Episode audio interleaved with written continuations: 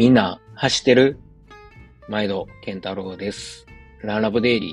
この番組は大阪の普通のおっさんのランニングブログです。その日にあったことややったトレーニングなんかをベラベラと喋ってます。本編と合わせてぜひぜひ聞いてください。というわけで皆さんこんにちは。お久しぶりです。だいぶサボってましたが、今日4月3日の月曜日ですね。今ちょっと昼なんですけどね。まあ、今日は月曜日で、僕断食デーなんですよ。だいたい月曜日は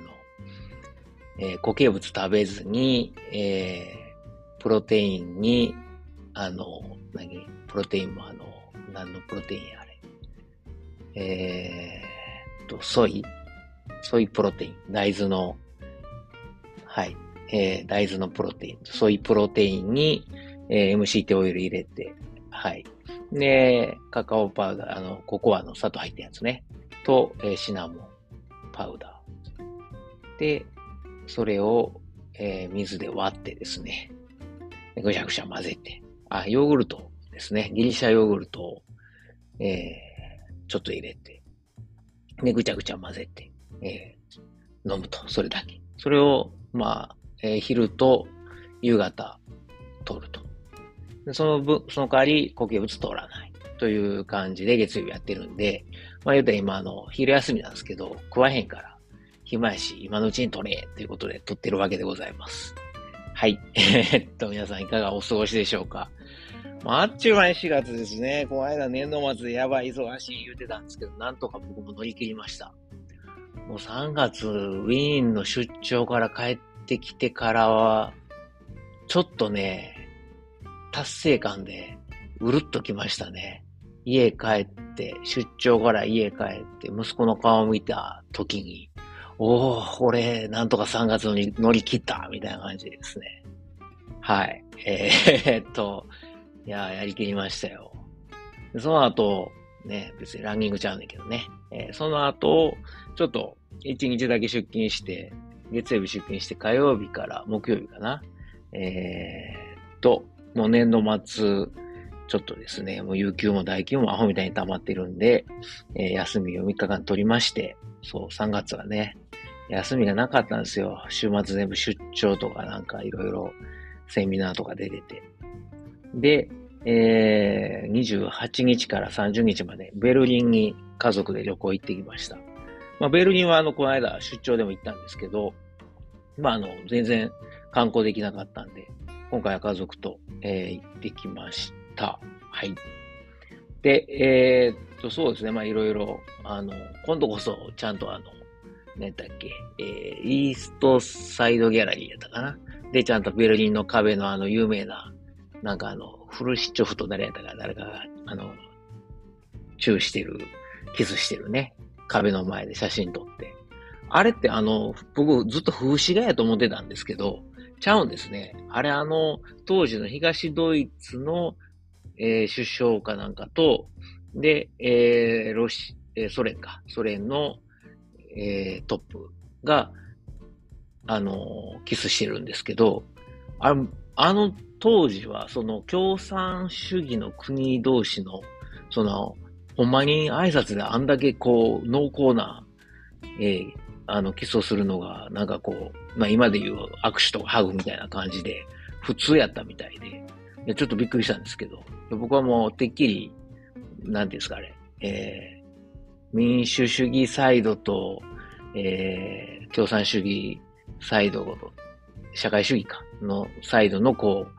仲良くせよみたいな感じの風刺画やと思ってたんですけど、全然違うんですね。いやー。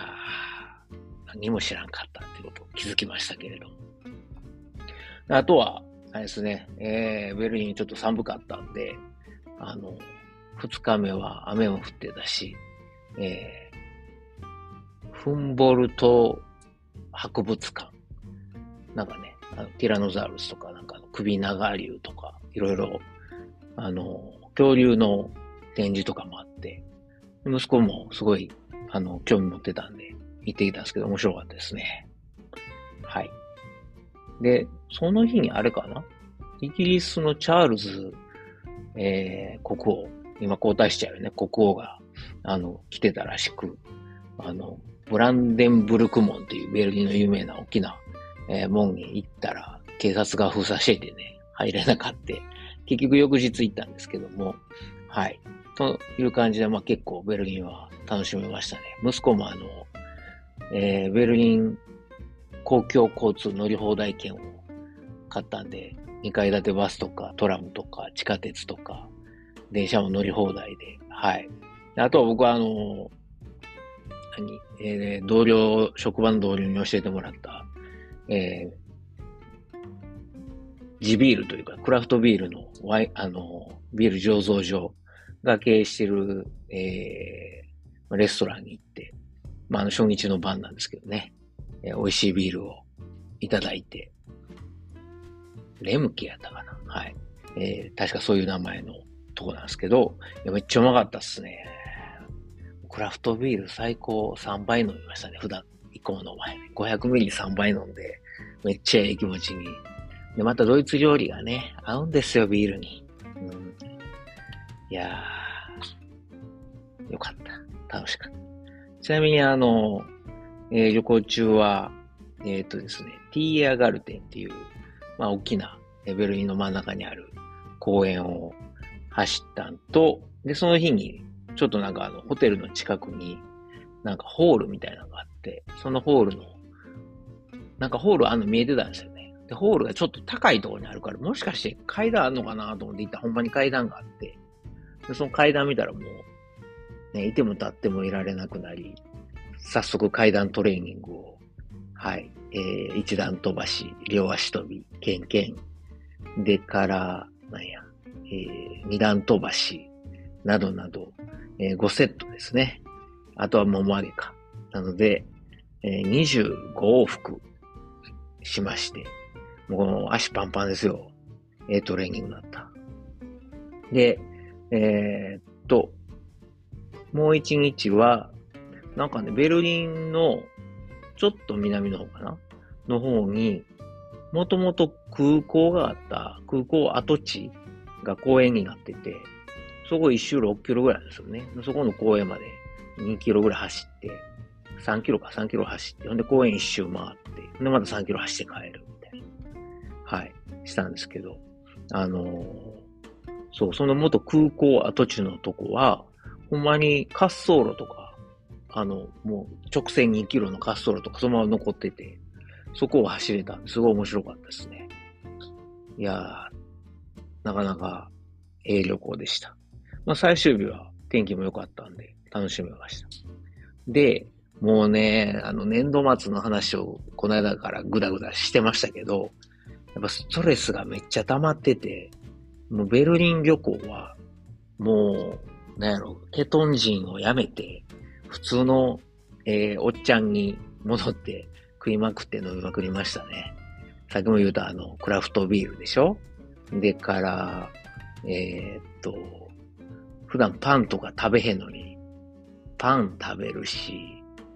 嫁と息子とケーキ食うし、そんなね、でっかいのは食わへんけど、やっぱちょっとつまむ程度に。はい。菓子パン、北欧カフェみたいなところ入って、シナモンデニッシュなんてね、もう1年以上食ってなかったけど、食いましたね。うまかった。ちょっとはい、普段、ケトン生活して、節制というか、してたので、もう、いやーと思って、はい、旅行中は、もう普通の生活、食生活をしてましたね。でやっぱ帰ったら、ケトン値がゼロになってて、うわー、ゼロやーみたいなね。しゃあないですけど、はい。で、体脂肪率も 6.3% ぐらいまで上がってて、はい。で、もう、自分でももういいかなと思ってたんで、ちょっと旅行中は、もう、はい、戒めを解き、4月からですね、またやり直してます。で、そうやね、ちょっとこの、先週の金曜日からか、はい。金曜日からは、また、炭水化物、それから糖分、一切取らず、まあ、野菜とかに含まれている分はありますけれども、それ以外は取らずに、またこうケトン値を高めようと、やってます。まあ、だいたい1週間ぐらいしたら抜けてくると思うんで、糖分が。まあ多分1週間後にはケトン値も戻るんかなと思ってますが、はい。まあそんなとこです。で、3月ね、3月はもう仕事もあって、結局、トレーニングとしては、普通のランニングが、ちょうど20時間で210キロぐらいかな。で、トレッドミルが多くて、13時間で117キロというわけで、まあ、320キロ、30キロぐらい走りましたね。はい。特に、まあ、ちょっと3月からトレーニングのその記録の方法に一つ、この日のトレーニングは、まあ、どんな目的でやったかみたいなことを付け出したんですよ。でそうすると、まあ、トレーニングの、プラン作るときも、今日はスピレン、今日は上り、今日は、プライオメトリクスとかリカバリーとか、MAF、それから、トレイルとか、まあ、ロング走とかですね、筋力アップとか、あとは最近水泳とかね、バイクもやってるんで、クロストレーニングとか、まあ、ちょっとこう、なんやろ、何のためにこれやんのか、みたいなことを、まあ、意識しながらトレーニングを、プラン作っていくと、まあ、まんべんなくというか、特に、4月の末に100キロのトレラン、でから5月の、19だかな。に100マイルのトレランがあるので、そのレースに向けて、まあ、自分を、なんていうのかな、トレーニングして、こう、そこに向けてトレーニングしていくみたいなのが、より意識しやすくなって、これおすすめですよ。だから、ただ1時間走るとか、ただ10キロ走るとかじゃなくて、この日は、まあ、何を目的とした、はい、MAF のために走るのか、まあ、エアロビック、トレーニングとしてやるのか、もしくは、まあ、上り、トレミドンを、15% とかのトレーニングなんかの時は、もう、この日は上りをやると。で、まあ、その次の日はリカバリーにしたりとか、ちょっとゆっくりめのロング走にするとかして、まあ、その組み合わせを普段からこう、まあ、考えて今まで目に作ってたけど、こうより明示化、はっきりこう見て、あ、この日はクロストレーニングしたから、じゃあ次の日は何々しようみたいな感じで、明示化できたんで、すごくなんかトレーニングにメリハリができたなと。特に3月はほんまにちょっと仕事でバタバタしてたんで、時間をこううまく作るためにも。これをやり出したらすごく良かったですね。はい。なので、とりあえず今月の100キロレースに向けてちょっと仕上げていきたいなと思います。まあね、なんか、あれっすわ、もう、やっぱ思うのはストレスが高くなりすぎるというか、ストレスが溜まりすぎると、なんかやっぱりこう、食事とか、まあ、トレーニングにも影響出るなというのをすごく感じた3月でしたね。去年も悩んでね、バタバタしてたけど、今年は特になんかひどかったな。はい。なので、ちょっと4月になって、まあ、心機一転と言いますか。なんかね、やっぱこう、ちょっとやっぱ人間ってなんで時間っていうんかな。なんかカレンダーとか、ああいう何月何日とか、まあ何時何分とかこういう、そういう概念を人間ってなんで作ったんかなっていうのを、なんとなく感じましたね。だから、やっぱそういう区切りがあると、まあこっからもっぺんやり直そうみたいな気持ちになるから、だって別にね、動物とか時間とか時計とか持たず、そういう概念なしにやってると思うんですね。ああ、朝や、ああ、夜や、みたいな。そこを、あえて人間はこう、暦を作って、何月何日みたいな春夏秋冬とかね、なんかそういうのを分けている理由が、分かった気がしましたね。だって3月31日から4月1日に変わったって別に何にも変わることないんだけど、ただそうなっただけでちょっとこう、よし、もう一遍リスタートやり直そうっていうような、なんかね、はいっていう、はい、もう一回やり直しみたいな気持ちになれたんで、すごくええなぁと思ってます。はい。ちなみに今日はめっちゃ寒いんですよ。4月でね、あったかなった春やと思ってたら、今朝起きたら、1度。で、体感気温マイナス3度で、まあ今日はもう、足がかなり疲れ溜まってたんで、プール行って、プールで1時間泳ぎましたね。3500ぐらいかな。あれも、ほんまに3500も泳いでるのか謎ですけど、まあそうですね、1時間ぐらいずっと泳ぎました。はい。まあそんな感じでちょっと足は使わずに、まあ、心肺機能と、はい、他の筋肉を刺激っていうところですね。なとこかな。はい。まあだから最近こうちょっと登り系のトレーニング、トレッドミル使った登り系のトレーニングとか、まあ、プライオメトリックスとかをたくさんやってるんで、足の疲れがね、結構きますね。あとは先週やったかな。先週、トレッドミルでビルドアップやったんですけど、きついやつ。初めて、ジェルなしで、はい、最後まで行きましたね。60分。時速15キロを、はい、10分。最後ちょっともうほんまやばかったけど、補給なしで水だけでいけた。ちょっとあれでしたね。一個壁越えたみたいな、はい、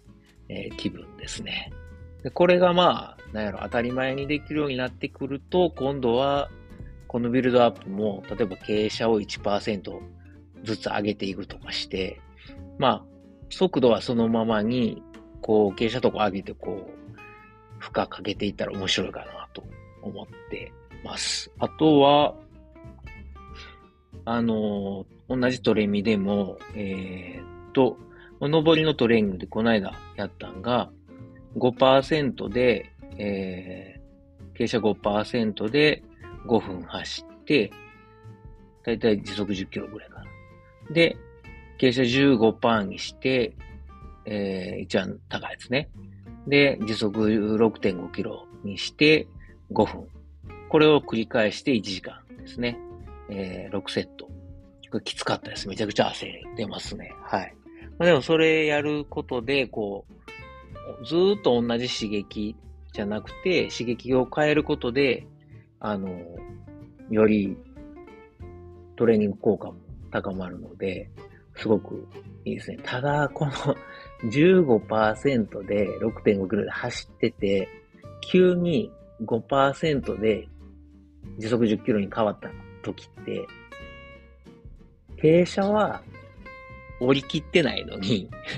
傾斜はまだ 15% のままでちょっとずつ下がってきてる途中で、スピードだけめっちゃ速くなるんですよ。この時にね、つんのめってこけそうになりましたね。いや、怖ーと思いながらやったんですけど。でも、おすすめです。面白いです。はい。って感じで、もうほんまに、まあ、今月末の100キロは一つの通過点で、来月の100マイルが本番なんで、そこに向けて、総力を高めていきたいなと思います。さっきのビルドアップもそうやし、まあ、いろんなトレーニングを、やり始めた時、2ヶ月、3ヶ月前ですね。年末は全然できへんかったことが今もできるようになってきてるんで、まあ、総力自体は上がってると思うんですよね。ただ、それを怪我なく、レースまで、まあ、パフォーマンスを上げていき、どこまで上げれるかっていうのと、あとはまあ、うまくこう、疲労抜きをして、臨めるようにやっていこうと思います。はい。というわけで今日はまあ、だらだらまたいつも通り喋りましたけど、まあ、4月になって、ね、ちょっと年度末、ちょっと気分も、生活自体も落ちてたんで、4月もっぺん仕切り直してやるぞみたいなね、そんな気持ちを今日は喋りました。質問とかコメントある人は概要欄の Google フォームもしくは Twitter でハッシュタグランラボケンタロウをつけてツイートしてください。はい。というわけで今週も、皆さん楽しみましょう。ほなまた。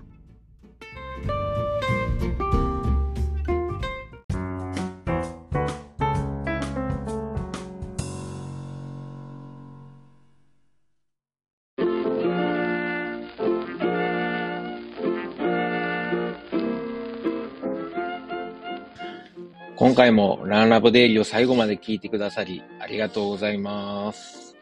最後にちょっと CM です。本編でもですね、ちょくちょく宣伝させてもらってるんですけれども、僕の親父とおかんがですね、大阪の駒川いうところで、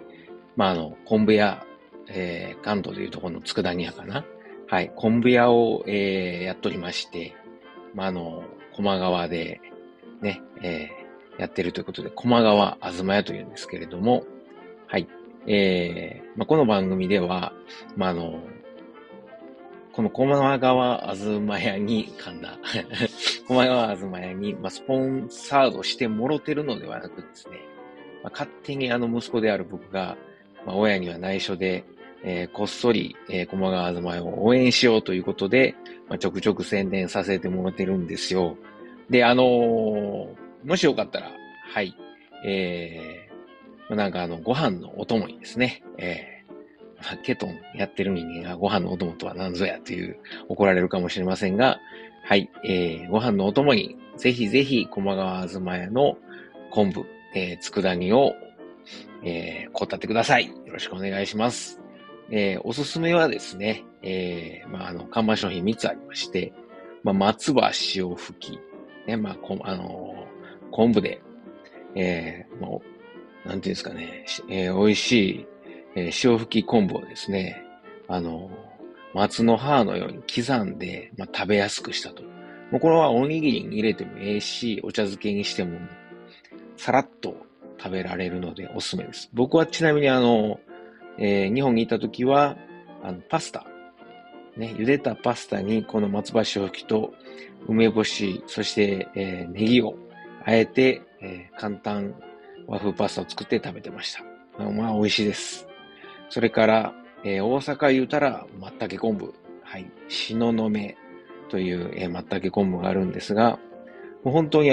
でっかい、松茸の、佃煮がですね、入った、昆布です。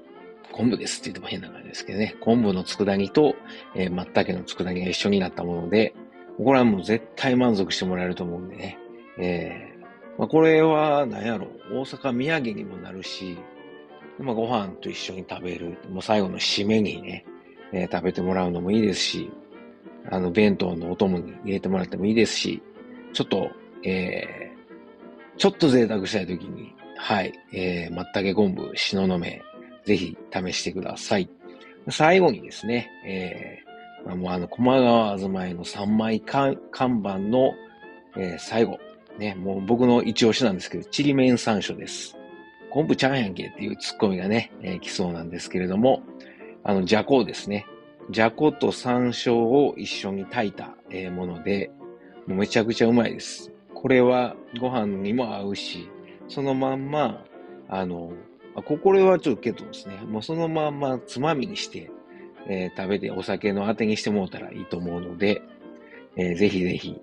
もうこれもおにぎりにも合うし、ご飯にも合うし、お茶漬けにも合うし、そのまんま食べてもええし、山椒好きの人にはたまらないと思いますんで、ぜひ、試してください。佃煮、他にもいっぱいあるんですけれども、特にお弁当に使える、昆布が入った、ふりかけとかですね、そういうご飯のお供がいっぱいあります。それ以外にも、言うたら昆布言うたらね、だしですよね。お鍋の、ね、だしを取る用のだし昆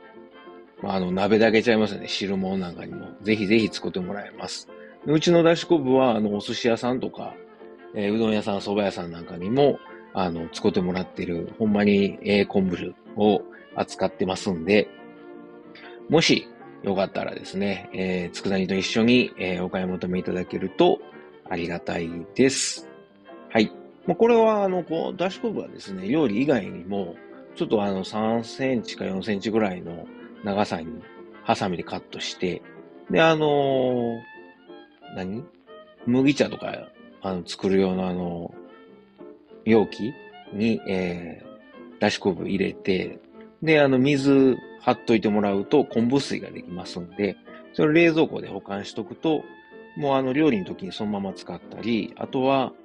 それを沸かしてお茶漬けにかけたりしても美味しいし、あとは、そのまま飲む、朝一の、目覚めた時の水とかに飲んだりとか、まあ、普段の飲む用の水として使ってもらうと、まあ、昆布のミネラルたっぷりのお水なんで、お腹の、調子を整えるのにもぴったりです。はい。というわけで、長々と喋りましたけれども、駒川あずまえの、CM でした。はい、ぜひですね、私のささやかな親孝行にね、協力すると思って、もしよかったらご検討ください。今日も最後まで聞いてくださってありがとうございます。ほなまた。